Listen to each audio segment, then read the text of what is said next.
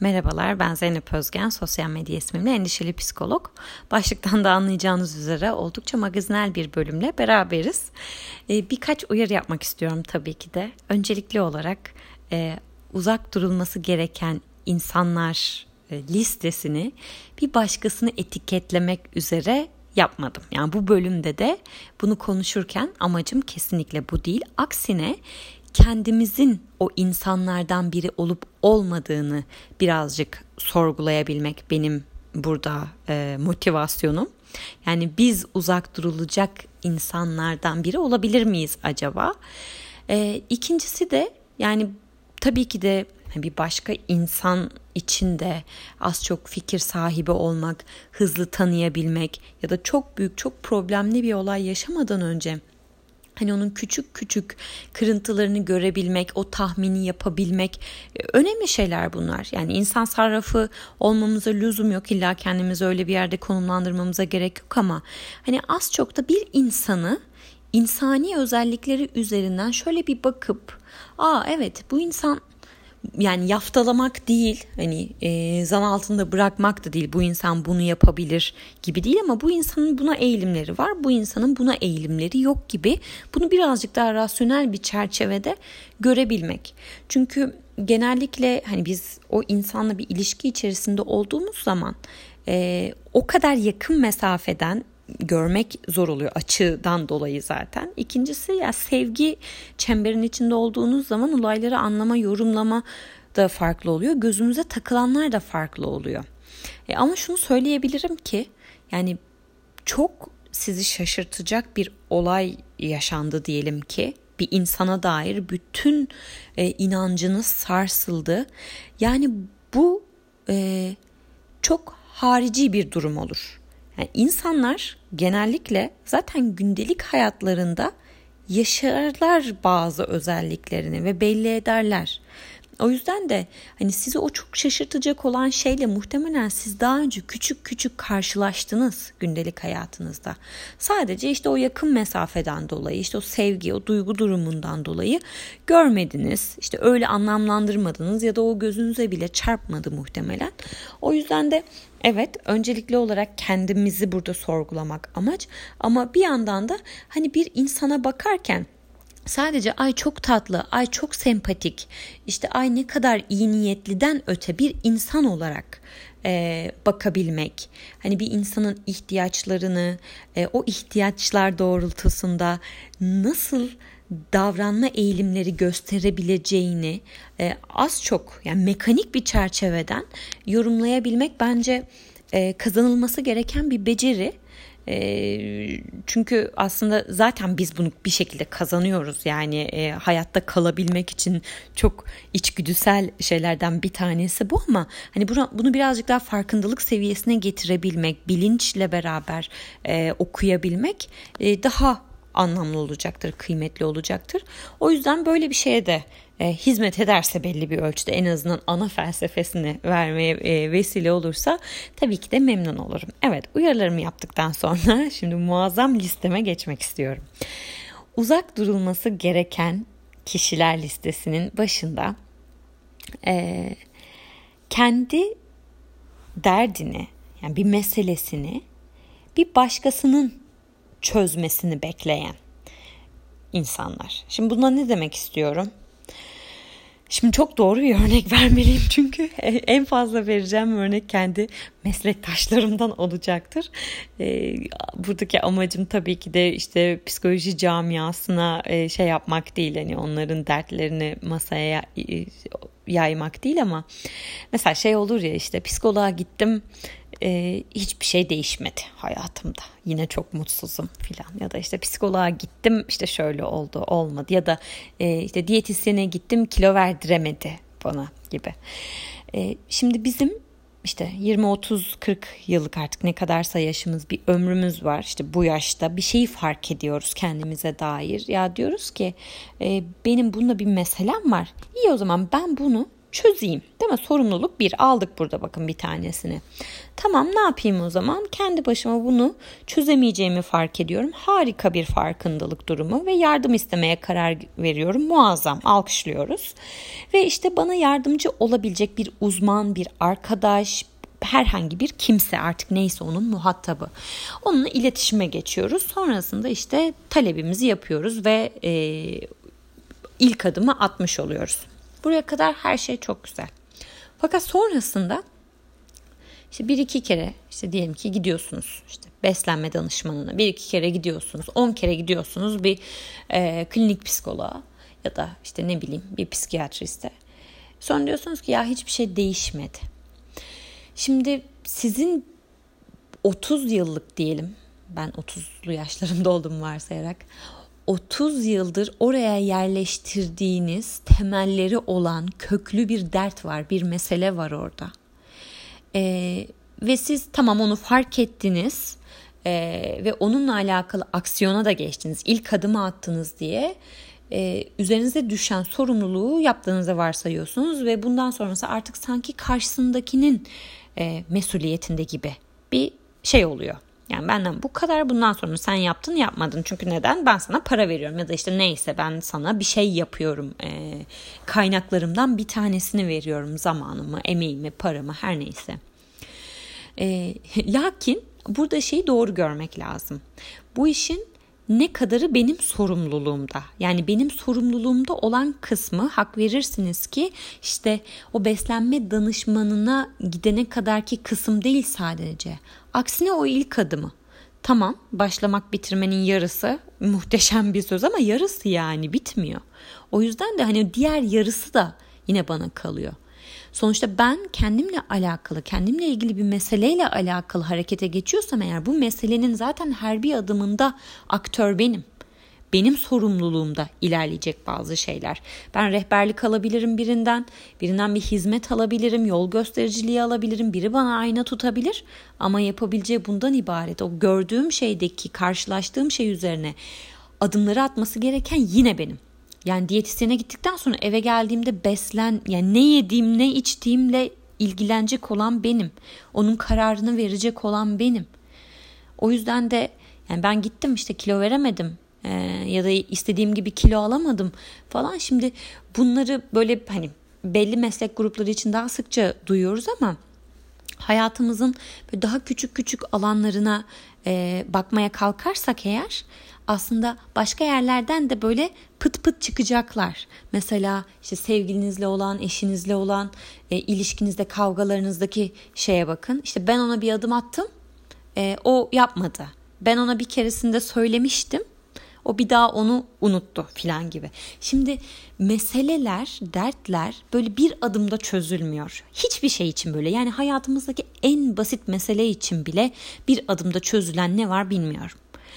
O yüzden de yani siz bir kere bir şeyin farkına vardınız ve onunla alakalı bir adım atma, o anlık cesareti gösterdiniz diye olaylar orada bitmedi ve artık hayatının bundan sonraki kısmında diğerine binmedi o sorumluluk. O hep yani o olayın muhatabı siz olduğunuz sürece, siz o durum içerisinde bir duygu yaşadığınız sürece zaten sizsiniz yani bununla ilgilenmesi gereken kişi.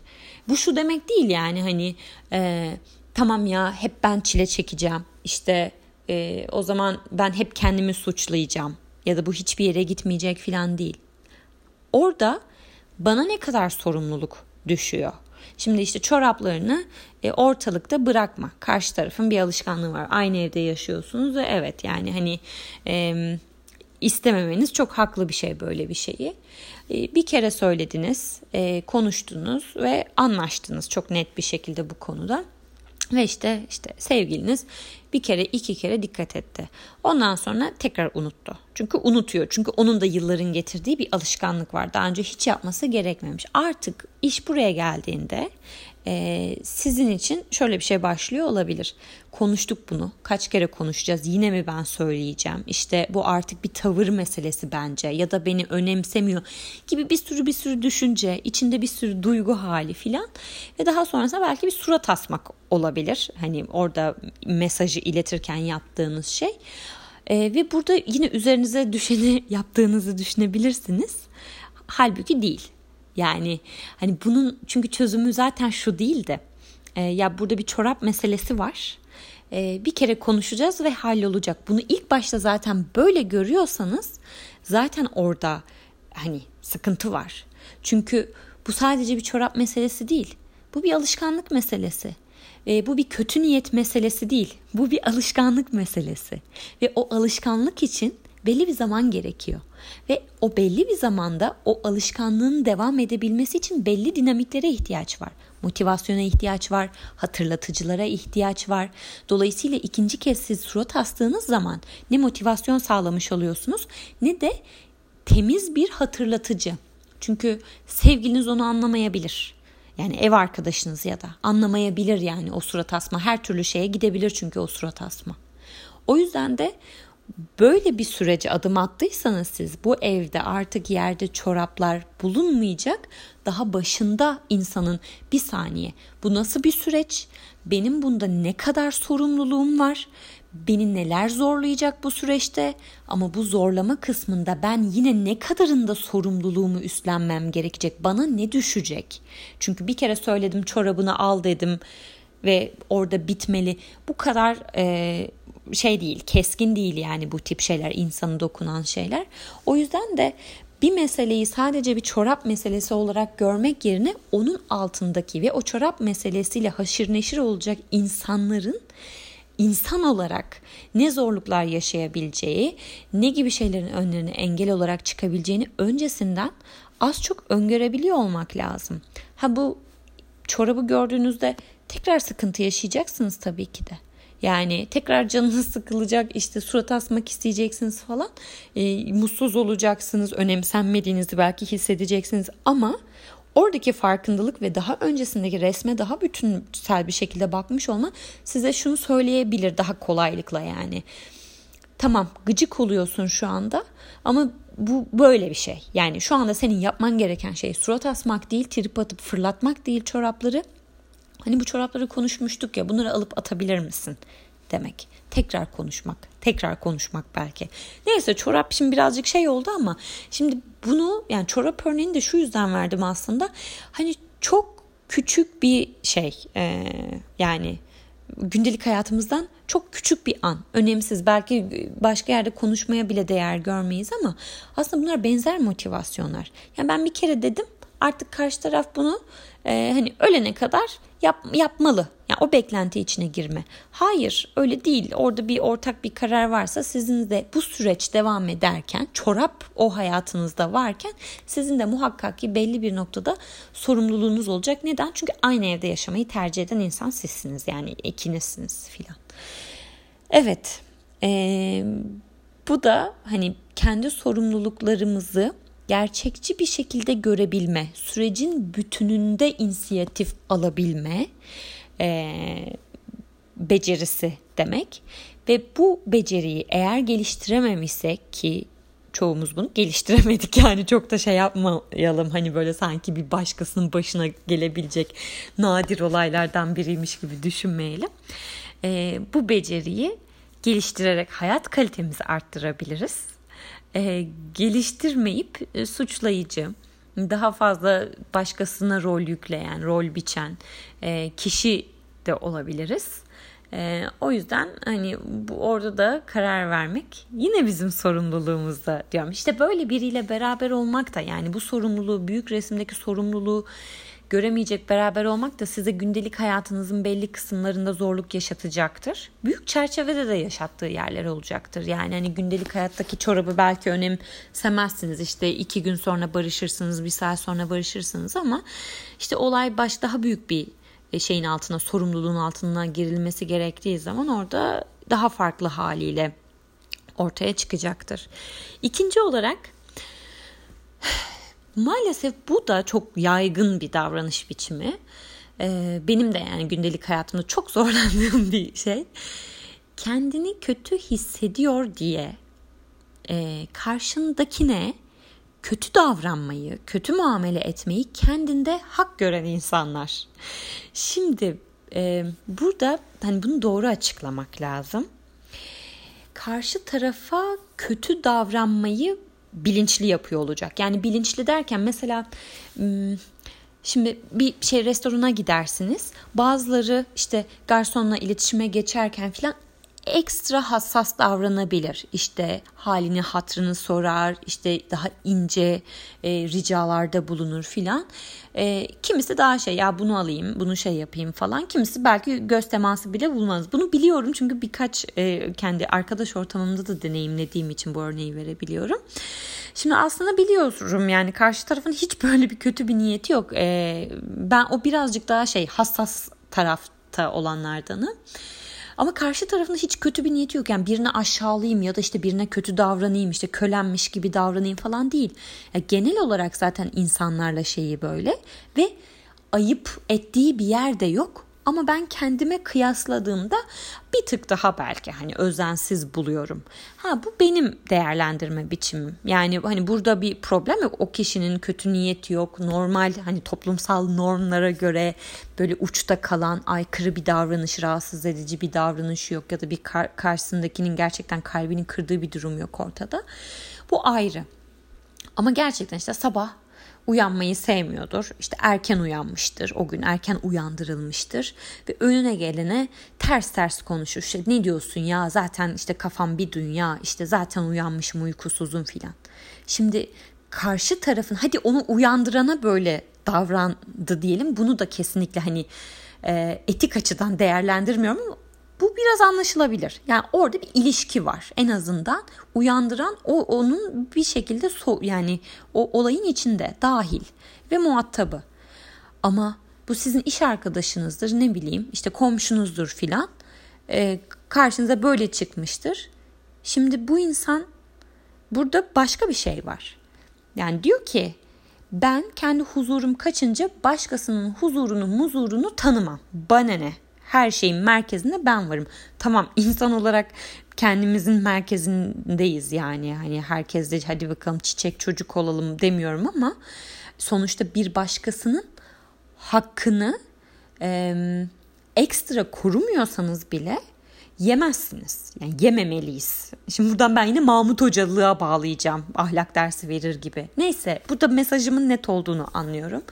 Dolayısıyla siz bu insan tarafından hiç böyle bir şeye maruz kalmamış olabilirsiniz. Çünkü onu çok sevdiği bir insansınızdır. Ne bileyim hani böyle kıyamadığı birisinizdir falan ama bu size böyle davranmıyor diye bu insanın bir başkasının hakkını kendi e, hakkının yanında hiç saydığı, e, kendi zorlandığı zaman bir başkasının zerre olması gerektiği yere koymadığı bir insan olduğu gerçeğini değiştirmiyor. Dolayısıyla bugün sevginiz yoğundur, bugün size kıyamıyordur, bugün siz ona kıyamıyorsunuzdur falan.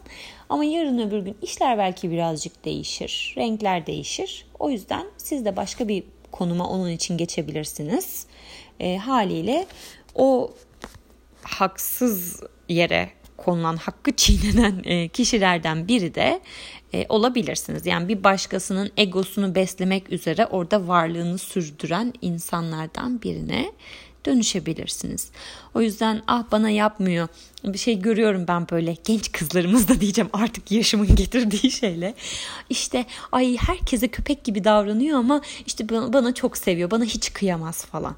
Şimdi keşke görebilsen yani sana da köpek gibi davranabilme potansiyeli var yani bunu çıkarabilsen aslında çok uzak bir şey değil. E, ama işte biz o sevgi çemberinin içinde olduğumuz için o sanki e, bizi daha özel hissettiren bir şeymiş gibi geliyor. İşte buradaki şeylere dikkat etmek lazım. O yüzden bir insanı e, kendi çevresi içerisinde genel olarak gözlemlemek daha hakiki bir e, veri verecektir bize. Evet, üçüncü olarak Ay evet. Yok ben de çok kişisel bir şekilde şu an e, şey yapıyorum muhtemelen. Hani kendi zorlandığım insan tiplerini de koymuş olabilirim dürüst konuşmak gerekirse. Birisiyle arası bozulmasın diye ya da bir ortamda huzur kaçmasın, kendi kötü bir duruma düşmesin ya da bir başkasına çok değer verdiğini kolaylıkla belli edebilsin diye bir başka kişiye çamur atma eğiliminde olanlar. Var mı? Var. Şimdi yani evet bugün gerçekten Seren Serenge modundayım dedikodu şeyinde yapmış oluyorum kusuruma bakmayın. Ee, kötü niyet olmayabilir o an için. Ne bir başkasına hani böyle hani hakaret ediyordur. Kötü bir şey de söylemiyordur. Ee, ama yine de işte mesela nasıl karşılaşıyoruz bununla gündelik hayatımızda? Bir arkadaşı, bir arkadaşınızla buluşacaksınız. Arkadaşınız da birazcık gecikmiş sizden önce çünkü başka bir arkadaşıyla buluşmuş ve o arkadaşıyla da gayet severek ve isteyerek buluşmuş. Yani hani silah zoruyla falan değil. Sonrasında şimdi size geliyor bir 15 dakika 20 dakika geç kaldı ya. Ya kusura bakma canım işte arkadaş aradı da ya işte hayır da diyemedim inanır mısın çok dertli bugünlerde ee, işte çok derdi var işte yalnız kalmak istemiyor ne yaparsın falan gibi anında böyle bir başkası üzerinden e, durumu açıklayıp kendini daha güvenli bir yere alma ihtiyacı hisseden insanlar. Şimdi bu ihtiyaç bunların her, her biri hepimizde var. Belli bir ölçüde kullanıyoruz ya da kullandığımızı fark edip kendimizden nefret ediyoruz ya da hiç fark etmiyoruz filan. Bunda bir gariplik de görmüyoruz. E, fakat hani bunu gerçekten bir başkasının ya sanırım bunun altında şey var ya. Biz insan olarak bir başka insanın bütün duygularımızdan, ilişki biçimimizden bağımsız olarak haklarının olduğunu ve rencide edilmemesinin gerektiğini idrak edemiyoruz. İdrak edemediğimiz için de kendimiz kendi dünyamıza daha fazla yer kaplamaya başlıyoruz. Merkeze öylece oturuyoruz ve artık geride kalanlar hani bizim bir şeyimiz oluyor. Yani bize hizmet eden, bizim egomuza hizmet eden canlılar olarak var olmaya başlıyor. İşte bu sıkıntılı bir şey. Yani böyle bir dünyanın içinde olmak istemeyiz. Ne kendimiz o kadar geniş yer kaplamak isteriz. Çünkü bu çok huzursuzluk verici bir şey yani. Yine de böyle bir insanın etrafında olmak isteriz. Ee, dolayısıyla yani burada sizin o önce buluşulmuş olan arkadaş olmanıza gerek yok. İkinci buluşulmuş ve canım kusura bakma seni de beklettim denilen arkadaş olmanız da aslında e, sıkıntı yaratmaya çok meyilli. Çünkü o çevre, o çemberin içinde olduğunuzun bir göstergesi. O yüzden bunları birazcık daha görebiliyor olmak lazım. Bu şey demek değil ya bu insan kötü, bu ne biçim insan değil. Hayır. Ama bu insanın zora düştüğü zaman ilişkilerini düzenlemek adına böyle bir meyli var. Çıkarımını yapmanız için bir veri bir sahne sadece. Özellikle sıklıkla da şahit oluyorsanız muhtemelen sizin için de aynısı yapılıyordur, yapılacaktır ya da. E, dolayısıyla hani buradaki şey ya ben böyle bir ilişki biçiminin içinde olmaktan rahatsız mıyım? Rahatsızlık duyar mıyım? Ben bunu tolere edebilir miyim? Tolere de ediyor olabilirsiniz. Dersiniz ki aman ya öyle başa çıkıyor. Bana ne? Hani e, ben onunla kendi ilişkime bakarım e, gibi başka bir yerde de konumlandırabilirsiniz böyle bir ilişki biçimini. Ve bunda da garip bir şey yok. Sadece neyi nerede neden konumlandırdığımızı bilmenin güzel olduğunu düşünüyorum. Çünkü bu bize kendi hayatımızı, kendi tercihlerimizi daha çok kendimiz yaptığını gösteriyor. Evet. Dördüncü olarak son bu madde. Şimdi bu genellikle İstanbul'da yaşanılan bir şey sanırım bilmiyorum. Yani ben işte üniversite için İstanbul'a gelmiştim ve geldiğimde öğrendim bunu. Bursa'da böyle bir şey bilmiyordum. Yürüyen merdivenlerin sağ tarafı bekler, sol tarafı da yürüyerek çıkar. İstanbul'da toplu taşıma özellikle kullanırken ya da işte alışveriş merkezlerinde falan yürüyen merdivenleri elden geldiğince çok sıkışık değilse böyle kullanırız. Ama şimdi şöyle bir insan hayal edin. Ee, işte sağ tarafta insanlar bekliyor. Böyle biraz sıkışık yani sağ tarafı hani herkes doldurmuş gibi aralara sıkışacağız. Belki önümüzdekiyle arkamızdakiyle birazcık temas etmemiz gerekecek. Sol taraftan da işte çıkan insanlar var yetişecekler bir sonraki metroya bir sonraki otobüse. Ve bir arkadaşınız işte o sol tarafa geçti orada duruyor. Yani yürüyerek çıkmıyor. Siz de diyorsunuz ki işte ya gel sol yürür sağ bekler sen buraya gel. Aman hiç geçemem şimdi orada hiç sıkışamam valla beklesinler arkamdakiler. Şimdi bu da aslında bir önceki anlattığımla e, çok eşdeğer bir şey. Yine hayatın merkezine kendini koyma. Benim ihtiyaçlarım karşılanıyorsa gerisi çok önemli değil. Bir başkasının buna hakkı olup olmaması da çok önemli. Bu küçük bir şey. Alt tarafı merdiven bekleyiversinler ne olacak? Yani oradaki karar mekanizmasının bile kendisi olduğuna içsel olarak inanan, bunu kendinde hak gören insan modeli. Ee, yani yarın öbür gün herhangi bir kişiye daha büyük bir haksızlık olur da yaparsa e, şok geçirmenin bir manası yok. Yani bunu gündelik hayatında da zaten parça parça aslında görebilirsiniz baktığınız zaman. Bu arada bu şey demek değil yani bunu böyle yapan insan yarın öbür gün gider daha da büyük haksızlıklar yapar. işte daha da kötülükler yapar. Bundan bahsetmiyorum. Ama gündelik hayatında böyle bir şeye sahne olduğunu daha önce gördüyseniz o büyük olan olay da sizi o kadar şaşırtmasın diyorum sadece. Çünkü bunların arasındaki motivasyon benzer bir motivasyon. Ben karar mekanizmasıyım. Benim canım böyle istediğinde ben böyle davranmayı hak görürüm. Yani kimsenin orada başka varlığı, hakkı, hukuku beni alakadar etmez. Canım böyle istedi.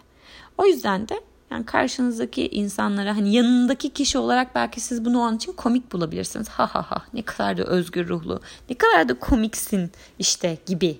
Ee, daha tatlı sıfatlarla değerlendirebilirsiniz ama yine de e, sonuçta siz de bir insan olarak bunun muhatabı olabilirsiniz bir gün. Evet. Burada bitiriyorum. Dört tane madde çıkardım sadece. Dediğim gibi ben bunları yine hani üçüncü şahıs üzerinden anlattım ama aslında buradaki amaç ben bunları ne kadar yapıyorum ya da ben kendimi ne kadar böyle hissediyorumu burada birazcık daha masaya yatırmak. Umarım buna vesile olur. Birazcık e, sivri bir bölüm olmuş olabilir bu. Canınızı yaktıysa ya da yakacaksa bilmiyorum. E, kusura bakmayın diyeceğim ama yani o çok anlamsız bir şey olacak. E, umuyorum ki çabuk geçer can yanması.